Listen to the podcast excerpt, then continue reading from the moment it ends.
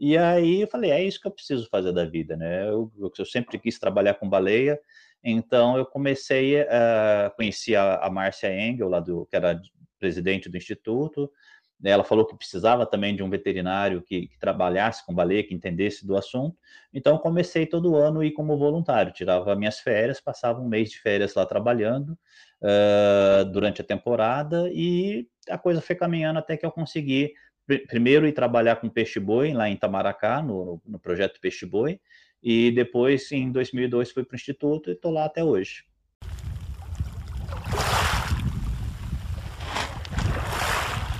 Oi, eu sou Marina Guedes e esse é o Maré Sonora, o seu podcast para navegar em conversas muito inspiradoras e de vez em quando divertidas também.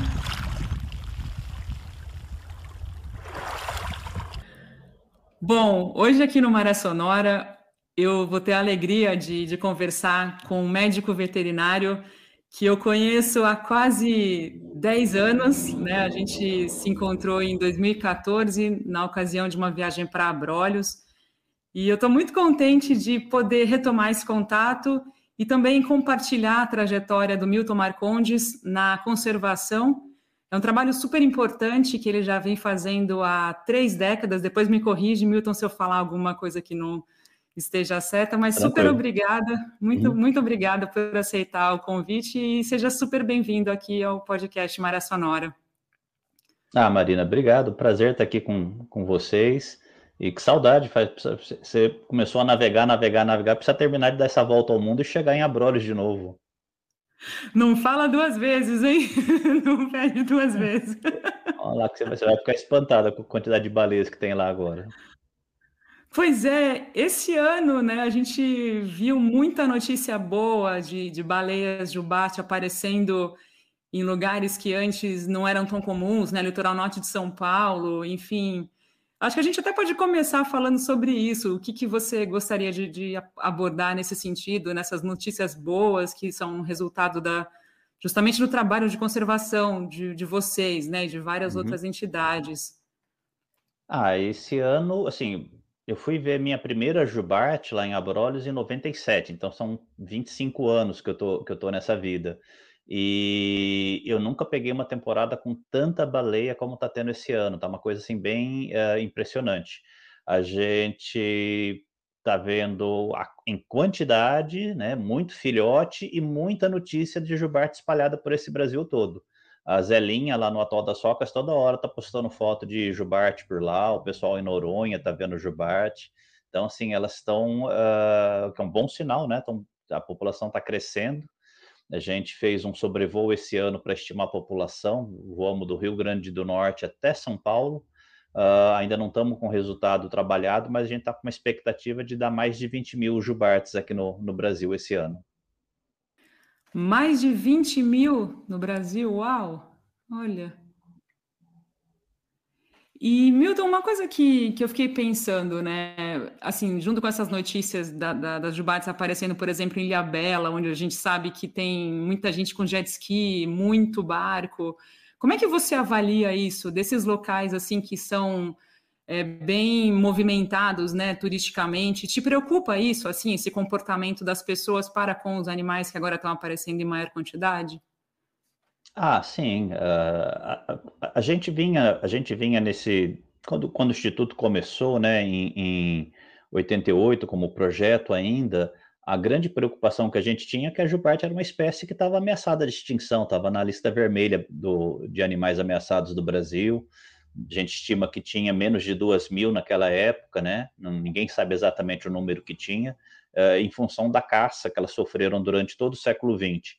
Uh, então, as preocupações que a gente tinha naquela época era assim, como uh, fazer com que essa população se recupere, um bicho que você não consegue manejar, né? Você não consegue criar em cativeiro, devolver para a natureza, enfim, você não consegue fazer praticamente nada com ela. Mas uh, aí a população veio se recuperando com as ações de conservação que foram adotadas, e hoje em dia a preocupação que a gente tem é como conciliar né, uh, esse cenário de mais de 20 mil baleias, que é um número parecido com o que existia há uns 200 anos atrás, uh, com a situação da ocupação do litoral pelo, pelo ser humano hoje em dia. Então, hoje em dia a gente tem é, redes de pesca pelo litoral todo, a gente tem tráfego de grandes embarcações, ocupação maior do litoral. Então, acho que o desafio agora é achar formas de convivência das pessoas com, com, com as baleias. Uh, a gente tem uma legislação muito boa aqui no Brasil para proteger a, a jubartes e os outros cetáceos.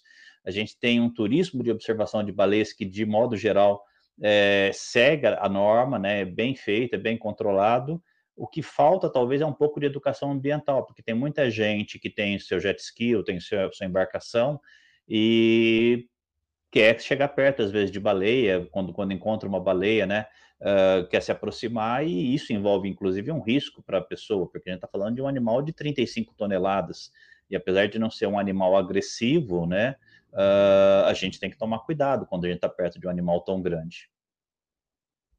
É, falando justamente dessa história do, dos veleiros, né? Porque eu vi assim muita gente comentando, muitas notícias, é, a quantidade de barcos que ofereciam assim, ah, esse barco agora está fazendo avistação, é, é, avistagem de baleia, está levando gente. Eu fiquei pensando até que ponto isso está sendo verificado, se uma, um veleiro particular de, que sabe que vai ter 80% de chance de ver jubarte ali, faz um grupo, começa a cobrar não sei quanto para levar a galera para lá. Como é que está isso assim em termos de regulamentação, Milton? Bom, na, na Bahia, onde, onde essa atividade começou, a gente está bem, bem estruturado, o Instituto tem trabalhado nas comunidades onde a gente tem o turismo de observação de baleias, a gente tem várias instituições parceiras, né, instituições, assim, é, empresas que fazem turismo de observação de baleia, a gente faz capacitação para as operadoras sempre, e, a, e você mencionou Ilhabela, né, com o crescimento da população em Ilhabela, a gente está construindo agora é, uma base na, na, em Ilhabela e vamos ficar lá permanentemente. A gente já começou a fazer alguns trabalhos em parceria com o Projeto Baleia Vista, com o Instituto uh, Viva, que estão operando na região, e a gente tem trabalhado essa questão lá. Uh, a questão de, de, de, pessoas começarem a fazer o turismo de observação de baleias é bom, por um lado, porque gera uma preocupação com a conservação desses animais e gera renda para as comunidades. Agora, uh, é importante, sim, por exemplo, você não pode simplesmente pegar um barco e levar gente para ver baleia. Você tem que ter uma. Primeiro, o barco tem que ser adequado para atividade, né? Porque a Marinha impõe algumas restrições ao tipo de utilização das embarcações para transporte de passageiro. Uh, você precisa conhecer a norma e você precisa conhecer um pouco do, do, do animal também para você poder passar essa informação para o seu turista, né? Não ser simplesmente vamos ver ver o animal, né? Você passar conhecimento, passar informação para cativar ainda mais essas pessoas. Então, de um modo geral, é bom e a gente, como instituição, a gente está disposto a ajudar quem quer trabalhar com turismo de observação de baleia, seguindo a, a, a norma que a gente tem no Brasil. E eu estava lendo um pouco sobre a sua trajetória e eu achei super interessante, Milton, que você começou justamente no Instituto Baleia Jubate, como muita gente começou por lá, né, como voluntário.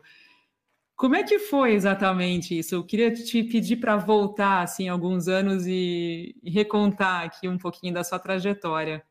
Ah, então se você tiver paciência, eu vou voltar um pouquinho antes disso daí, né? e aí não vão ser uns poucos anos, vão ser algumas décadas, né? Uh, eu comecei a me envolver com essa questão da, das baleias, eu sempre gostei muito de baleia desde pequeno, mas eu comecei a me envolver na época que o Brasil ainda caçava baleia. Então, eu, eu participei no CEACOM, que era o Centro de Estudos e Atividades de conservação da natureza e também no Nova Terra, que era uma ONG que eu fundei é, lá na USP, uh, fazendo campanha contra a caça das baleias. Né? Cheguei até vestido de baleia em cima do Congresso, subi, subi lá na cúpula do Senado, fazendo campanha. A gente conseguiu, em 87, proibir uh, a caça de baleias no Brasil que já tinha parado por conta da moratória em 86, mas havia ainda a possibilidade de que essa moratória inicialmente ia durar cinco anos. Então havia uma possibilidade da caça voltar depois de cinco anos. E aí a gente conseguiu aprovar a lei que proibiu definitivamente a caça de baleias no Brasil. Aí, uh, no ano seguinte, o, o projeto Baleia Jubarte começou, né, em 88, e eu consegui ver minha primeira baleia, como eu falei, em 97, né? Que foi quando eu comecei a ter um pouco mais de, de condições é, de estabilidade financeira, de estar empregado, para ir lá para Brolis visitar e conhecer. E aí eu falei, é isso que eu preciso fazer da vida, né? Eu, eu sempre quis trabalhar com baleia, então eu comecei a uh, conhecer a, a Márcia Engel, lá do, que era presidente do instituto, ela falou que precisava também de um veterinário que, que, trabalhasse com baleia, que entendesse do assunto. Então, comecei todo ano ir como voluntário. Tirava minhas férias, passava um mês de férias lá trabalhando uh, durante a temporada e a coisa foi caminhando até que eu consegui primeiro ir trabalhar com peixe-boi lá em Itamaracá, no, no projeto Peixe-Boi, e depois, em 2002, fui para o Instituto e estou lá até hoje. Milton, você está como coordenador de pesquisas do IBJ, do Instituto Baleia Jubarte, é isso mesmo? Isso mesmo. Uhum. Então, você está envolvido é, também com pesquisas. Quais são as linhas de pesquisas que vocês têm lá no IBJ? Assim, se você puder contar um pouquinho, como é que são esses, esses trabalhos científicos? Uhum. Bom, o, o, IBJ ele trabalha com um, algumas frentes, assim, vamos dizer, algumas áreas que a gente considera. Então, a gente faz pesquisa voltada para conservação, Uh, trabalhamos com educação ambiental, que é pegar essa, aquela informação que você gera na pesquisa e passar isso para o público, de modo geral, uh, educar as pessoas. Política pública, né, participar de, de, de reuniões com o governo, fazer articulações para conseguir melhorar a, a, a proteção para as baleias e golfinhos e para a proteção do ecossistema marinho como um todo aqui no Brasil. Uh, e divulgação, né? Usar, usar a mídia, usar as redes sociais para levar essas informações para as pessoas. Então, assim, dentro da pesquisa, que é uma das quatro pilares, vamos dizer assim, que a gente trabalha, uh, a gente foca muito na pesquisa voltada para conservação, informações que ajudem a gente a conservar, e não só a, a baleia jubarte. O Instituto é conhecido pela, pelo trabalho com a baleia jubarte, mas a gente trabalha com outras espécies de cetáceos também.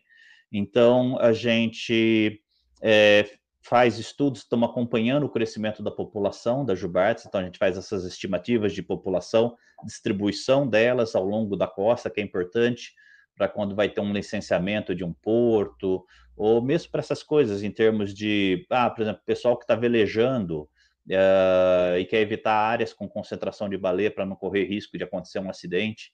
Então a gente faz mapas de distribuição das baleias na costa do Brasil Uh, a gente tem trabalhado também com a, as áreas de, de alimentação da Jubarte, quais os impactos das mudanças climáticas sobre as condições da, da Antártica, uh, e fazemos estudos também da ecologia desses animais quando eles estão aqui no Brasil, né? Uh, tentar entender um pouquinho mais como, como que se dá essa, essas interações. Então, tudo isso que a gente faz com o Jubarte, mas a gente tem também, também feito trabalho agora, por exemplo, com as toninhas no Espírito Santo, para tentar é, reduzir o risco de extinção desse animal. A gente tem uma populaçãozinha de 600 toninhas que vivem no Espírito Santo e estão isoladas do restante da população. Uh, e elas sofrem muito impacto da captura acidental por rede de pesca. Então, a gente tem trabalhado é, de forma árdua para tentar reduzir esses, esses é, impactos. E também, em, tanto em relação à toninha como a jubartes, isso, entender quais são os impactos que podem afetar a, a, as populações de baleia, né, como, por exemplo, o emalhe em rede de pesca, o atropelamento por embarcações, e buscar, através das pesquisas, soluções para minimizar esses impactos. Eu me lembro de uma coisa que você falou quando a gente estava lá em Abrolhos, em, em 2014, e foi, e foi, olha que coincidência, foi em outubro também de 2014, fazem exatos oito anos. Oito, oito de, anos. Que, é, de que as, as jubates eram baianas, né? E, que a, e aí eu fiquei com vontade de perguntar, assim, para o pessoal que estiver nos ouvindo e não entendem muito, não conhecem muito essa, essa parte migratória das baleias, como é que funciona, o período que elas sobem, eu, eu gostaria de te pedir para contar um pouquinho como é que funciona, assim, né? Como é que, é, uhum. que se dá essa, esse, esse mecanismo aí de subir para para essa região da Bahia, enfim, do Brasil, uhum. tal. Conta um pouquinho, Milton, como é que se desenrola isso? Ah, tá bom. Eu, eu, falo muito dessa coisa das jubartes serem baianas, serem capixabas, porque o pessoal, às vezes, quando vai fazer matéria jornalística lá com a gente, fala: ah, as baleias estão chegando no Brasil, elas voltaram para o Brasil esse ano. na verdade, elas nascem aqui, né? No caso da, da população de jubartes aqui. Então, elas são brasileiras, elas nascem aqui, saem para se alimentar e depois voltam. Então, como, como que funciona, vamos dizer assim, um ano na vida da, da jubartes? Elas têm uma gestação que dura mais ou menos 11 meses e meio, quase 12 meses. Então, quando ela, ela engravida num ano, ela vai ter o filhote dali quase um ano, no ano seguinte. Então, esse período que a gente está agora, né, que começa mais ou menos em junho e vai até novembro, é o período de reprodução das jubartes. Elas vêm aqui para o Brasil, eh, as fêmeas vão acasalar com, com os machos, uh, algumas fêmeas que já acasalaram ano passado vêm para cá para dar luz, né, e amamentar os filhotes.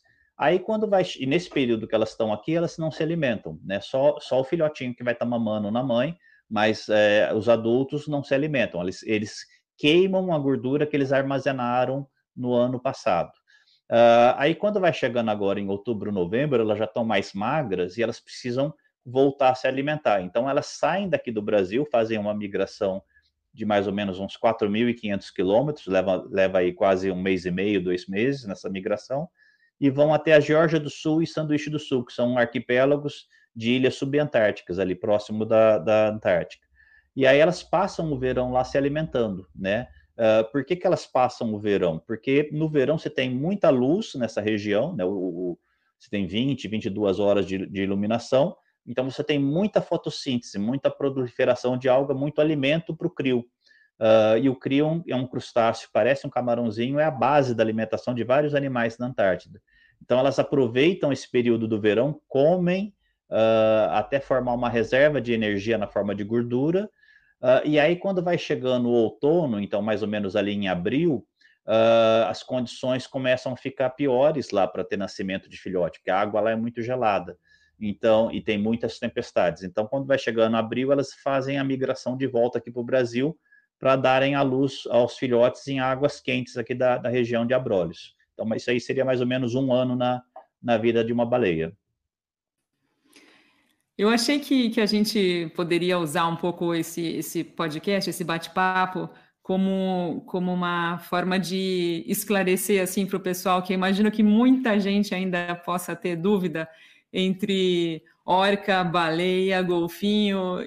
E aí eu fiquei pensando, eu falei, ah, acho que eu vou abordar com o Milton isso e pegar uma carona na, na, na trajetória dele, pedir para você explicar, para quem tiver aí também pensando, pô, mas orca é baleia, que é, qual a diferença entre orca, baleia e golfinho? E teve até um livro recentemente lançado pelo Instituto Oceanográfico da USP, da Universidade de São Paulo, um livro, um e-book com o título Orca é baleia ou golfinho, né, do professor Marco uhum. César de Oliveira Santos. E foi, se não me engano, o um lançamento agora no evento é, lá na Universidade de São Paulo, em setembro. Afinal de contas, Milton, o que, é. que você pode ensinar para a gente, tá. explicar aí para todo mundo? Tá bom. Bom, uh, orcas, é, baleias, golfinhos e toninhas, né, formam um grupo de mamíferos que a gente chama de cetáceos, né, que são é, mamíferos que vivem na água, tanto em, em, em rios como em, nos oceanos, e que estão completamente adaptados para a vida na água. Eles não vêm para a terra, como, por exemplo, é, leão marinho, foca, esse tipo de animal. Eles são completamente dependentes do mar para a vida toda deles. Uh, e aí, dentro dos cetáceos, a gente divide eles em dois grupos. Os que têm dente, que a gente chama de odontocetos, e aí pega todos os golfinhos, a orca, o cachalote, e os que têm barbatana, né, que são placas de queratina na boca, que eles usam essas placas para filtrar a água do mar e, e, e, separar o alimento da água e, e, ingerir o alimento, que são os que a gente chama de misticetos, né, que são as grandes baleias. E a palavra baleia não é um termo técnico, não é um, não é um termo que define um animal. Baleia normalmente é utilizado para um animal de grande porte. Uh, então, o mesmo animal que, por exemplo, uh, a gente chama de cachalote aqui, os americanos chamam de sperm whale, né, baleia do espermacete, ou a orca, que a gente que a orca pertence da família dos golfinhos, né, que a gente chama ela de orca, ela é chamada de baleia assassina, né, em inglês, ou o golfinho cabeça de melão, que a gente chama ele de golfinho, e em inglês é, ele é o melon head whale, né, baleia de cabeça de melão. Então, a palavra baleia pode ser usada de forma diferente dependendo da, da cultura. Geralmente, o que ela está é associada com um animal de grande porte. Então, todos os misticetos, né, todas as baleias que têm barbatana, como a baleia azul, a finha, a sei, baleia de Braide, as duas espécies de mink, a jubarte, a franca, são chamadas de baleia, e alguns outros animais grandes podem ser considerados também baleia, apesar de não terem barbatana. E aí seria o caso, por exemplo, do cachalote, e algumas vezes as pessoas chamam a orca também de baleia. E você nessa trajetória indo para desde Alasca até Antártica, você já, já esteve em cenários sensacionais, né? Lugares de, de pesquisa, de trabalho que são devem ter sido incríveis experiências.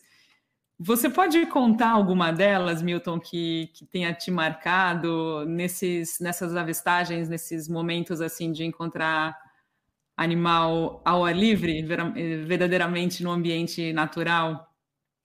Ah, não, são, são assim, para mim, o, o momento mais prazeroso do meu trabalho é realmente quando eu estou no mar, mesmo quando não tem baleia. Só estar tá no mar já, já, já, nossa, é um astral muito bom. E quando tem baleia, então fica melhor ainda, né? E eu, eu costumo brincar com os estagiários, com os estudantes, né? Porque as jubartes elas se reproduzem em águas tropicais próximos de ilhas, de barre, barreiras de coral. Então você vai ter jubartes se reproduzindo é, no Havaí, no Caribe, na Polinésia Francesa, em Abrolhos, na barreira de coral da Austrália. Então só lugar feio, né? Então para quem gosta de trabalhar com jubartes tem esse benefício. E elas vão se alimentar em águas frias. Então elas acabam indo para locais é, mais é, preservados ainda, né? Como, como o caso do Alasca e da, da Antártica. Uh, no Alasca, eu lembro que foi, a, acho que a primeira vez que eu vi orca em, em vida livre, uh, e foi uma situação muito, muito inusitada. A gente tinha feito uma saída com um barco de whale watching lá, né, para observar cetáceos, encontramos esse grupo de orcas, elas passaram pelo barco, foram bem perto da costa, e ficaram nadando de um lado para o outro, próximo da praia. Uh, e a gente entendeu que ela devia estar ali caçando salmão, né, tentando, tentando capturar o alimento. E de repente elas viraram e saíram, né, se afastaram da costa, passaram pelo nosso barco e foram embora, uh, sem aparentemente uma explicação. E aí, a hora que a gente olhou para a montanha, a montanha estava vindo abaixo, estava tendo um deslizamento, estava caindo pinheiros, é, terra, tudo, tudo escorrendo assim. Aí o comandante do barco falou: ah, deve ter sido um tremor de terra. A gente tem muito terremoto aqui na, na, na região. E aí elas devem ter percebido a, a, vibração antes da gente e saíram, se afastaram, né? Então foi uma, uma coisa muito inusitada, muito curiosa. Agora, acho que a viagem que eu mais curti foi ir para a Antártida, né? Porque a Antártida é um, é um paraíso, né? Eu tive a chance de participar de uma expedição é, organizada pelo governo da Argentina. A gente, a gente saiu de Ushuaia, atravessamos Drake até a Antártica e passamos lá uns, umas duas semanas, mais ou menos, fazendo, fazendo trabalho de pesquisa com a Jubartes. E aí a gente, bom, aquele cenário maravilhoso de Antártida, dos icebergs, da toda a fauna que tem lá na região, e a gente teoricamente a gente trabalharia duas horas e descansaria meia hora, né? A gente fazia um rodízio mas ninguém queria descer para a cabine para descansar, porque falou, de repente eu estou lá na cabine, aparece uma baleia azul, aparece um, uma orca, então, e como você está justamente no período que você tem luz até as 10 da noite, a gente ficava, às vezes, das 5 da manhã às 10 da noite procurando baleia, né? É, aí o cansaço ia acumulando durante o tempo, mas ninguém queria descer para descansar. Foi uma experiência fantástica aí para a Antártica. É, eu lembro que, que em Abrolhos também você ficava sempre na, na proa, né? De, parece que você nunca cansava também, né? De prontidão com a câmera esperando o, o né, momento que ela fosse sair para avistar, uma coisa que. E fica horas ali, né, Milton? Não, não cansa. Ah, cansa, mas o, o cansaço você sente quando você vê em terra, né? A gente normalmente, quando faz os cruzeiros de pesquisa em Abrolhos, a gente fica três, quatro dias embarcado e, e, é isso, você nunca sabe quando a baleia vai saltar, quando ela vai mostrar a, a parte de baixo da cauda que a gente usa para reconhecer o indivíduo, né? Então você tem que ficar lá o tempo todo. Às vezes até é comum a gente esquecer de passar filtro solar, esquecer de tomar água, tem que ficar se, se policiando, porque a gente gosta tanto do que a gente faz, né? De estar tá lá com as baleias, que às vezes passa o dia inteiro lá e não percebe. Só que a hora que depois de três, quatro dias, a hora que você chega em terra e toma o primeiro banho quente, né? Porque lá no barco é só água gelada, aí você aí bate o cansaço. Aí é aquela hora que você fala, nossa, como cansou. E ainda mais agora com a idade, né? Que agora, agora já, começa, já começa a ficar um pouquinho mais difícil também. Mas é muito prazeroso estar no mar sempre. Tem um momento que, que me marcou naquela viagem também, quando a gente. Eu não me lembro agora o nome do pesquisador, mas o pessoal falou era um barco de madeira, né? Então a gente deitou assim para escutar os sons das, da, da, das baleias que circulavam ali, né? Uhum. Vocês têm pesquisa também nessa, nessa área, né, Milton? Como é que, que é isso? Ah, então, a Gilberte ela é muito conhecida por ser uma baleia cantora, né? Ela tem uma estrutura de vocalização é, organizada em notas, em temas, em frases musicais, e ela vai modificando isso com o tempo. Então, não só, ela não, não é que nem, por exemplo, um passarinho que canta sempre aquele mesmo canto a vida toda. Ela vai compondo ao longo da vida dela. Então, ela vai modificando o canto de um ano para o outro, modificando um pedacinho dele, até que depois de uns 5, 6 anos é um canto completamente diferente. E aí cada população canta de uma forma diferente, tem uma canção diferente. Então, o que as Gilbertas estão cantando esse ano em Abrolhos é diferente do que elas estão cantando, por exemplo, lá na Austrália. É, e aí, é um, o canto é muito alto, né? É um som de, de baixa frequência, então é um som que se propaga a uma distância muito grande, mas elas cantam a mais ou menos 140 decibéis, que é equivalente ao barulho de uma turbina de um avião. Então, esse canto se propaga muito longe no mar, e aí, quando você tem barcos de madeira com, com aquele casco, né, uh, a estrutura do casco funciona como se fosse uma caixa de ressonância. Então, você consegue. Acontece muito quando a gente dorme no, no, num barco, né, e dorme afastado da ilha, de você estar tá dormindo, daqui a pouco você começa a escutar um barulhinho que você acha que é o colega da cama do lado roncando, e a hora que você vai ver, não é. É a baleia que está cantando e você consegue escutar o som vindo através do casco. Provavelmente é daí que veio a história dos marinheiros antigos falarem das sereias, que as sereias cantavam para atrair os, os marinheiros, né? Eles deveriam estar escutando aquele canto da Jubartes e achando que eram sereias que estavam cantando. Ai, que legal. Eu, eu, lembro, a gente fez isso assim por alguns minutos. Falei, olha, é demais, né? Marca, né? E eu vou uhum. aproveitar até a, vou aproveitar até um momento para te agradecer por ter salvo minha vida no episódio com o Luciano Candizani, que a minha ideia era colocar músicas no final, né? E aí, como a gente estava falando de baleia, isso em janeiro, né? Ele estava contando de algumas experiências uhum. com baleia. E eu te escrevi falei, Milton, por favor, você tem som de baleia para encerrar o episódio, né? Que o Luciano sugeriu som de baleia em vez de uma música normal, uhum. assim. Eu falei, e agora? Quem que vai me ajudar com o som de baleia? Aí eu falei, pensei em você na hora e se você me salvou com, emprestando ah. um áudio de. Foi muito legal. Imagina, é, é, é, aqui, assim, para você é som de baleia, para mim eu tenho, assim, coleção, né? Ao som de 2020, o som de 2000. Eu gosto mais de 2000, 2002, acho que é meio, meio rock and roll. 2018 eu já acho que é meio axé, assim, já não, já não curto tanto o canto da baleia mais recente, né? Então, assim, a gente às vezes consegue até reconhecer de que ano que é só escutando a, a, um pedacinho do canto. Você, quem te conhece, você está tá acostumado a te ver sempre com chapéu, né? E você também tem uma outra é, paixão que são as motos, né? E tem, eu queria te, te ouvir um pouquinho sobre o Bikers, Biker for Orcas. Que, que, que é esse uhum. projeto? Conta um pouquinho para quem não, não conhece, Milton. Querida ouvinte e querido ouvinte do podcast Mara Sonora, esse aqui foi o primeiro episódio da série com o Milton Marcondes. Na semana que vem você confere a parte final da nossa conversa. Bom, e assim a gente encerra esse bate-papo. Na semana que vem, ao meio-dia, domingo, eu volto com mais um programa aqui no Maré Sonora. E se você gostou e quer ser um apoiador ou apoiadora do podcast, é super fácil. Faça uma contribuição através do Pix podcastmarasonora@gmail.com. Não tem valor mínimo ou máximo, qualquer contribuição é muito, muito bem-vinda.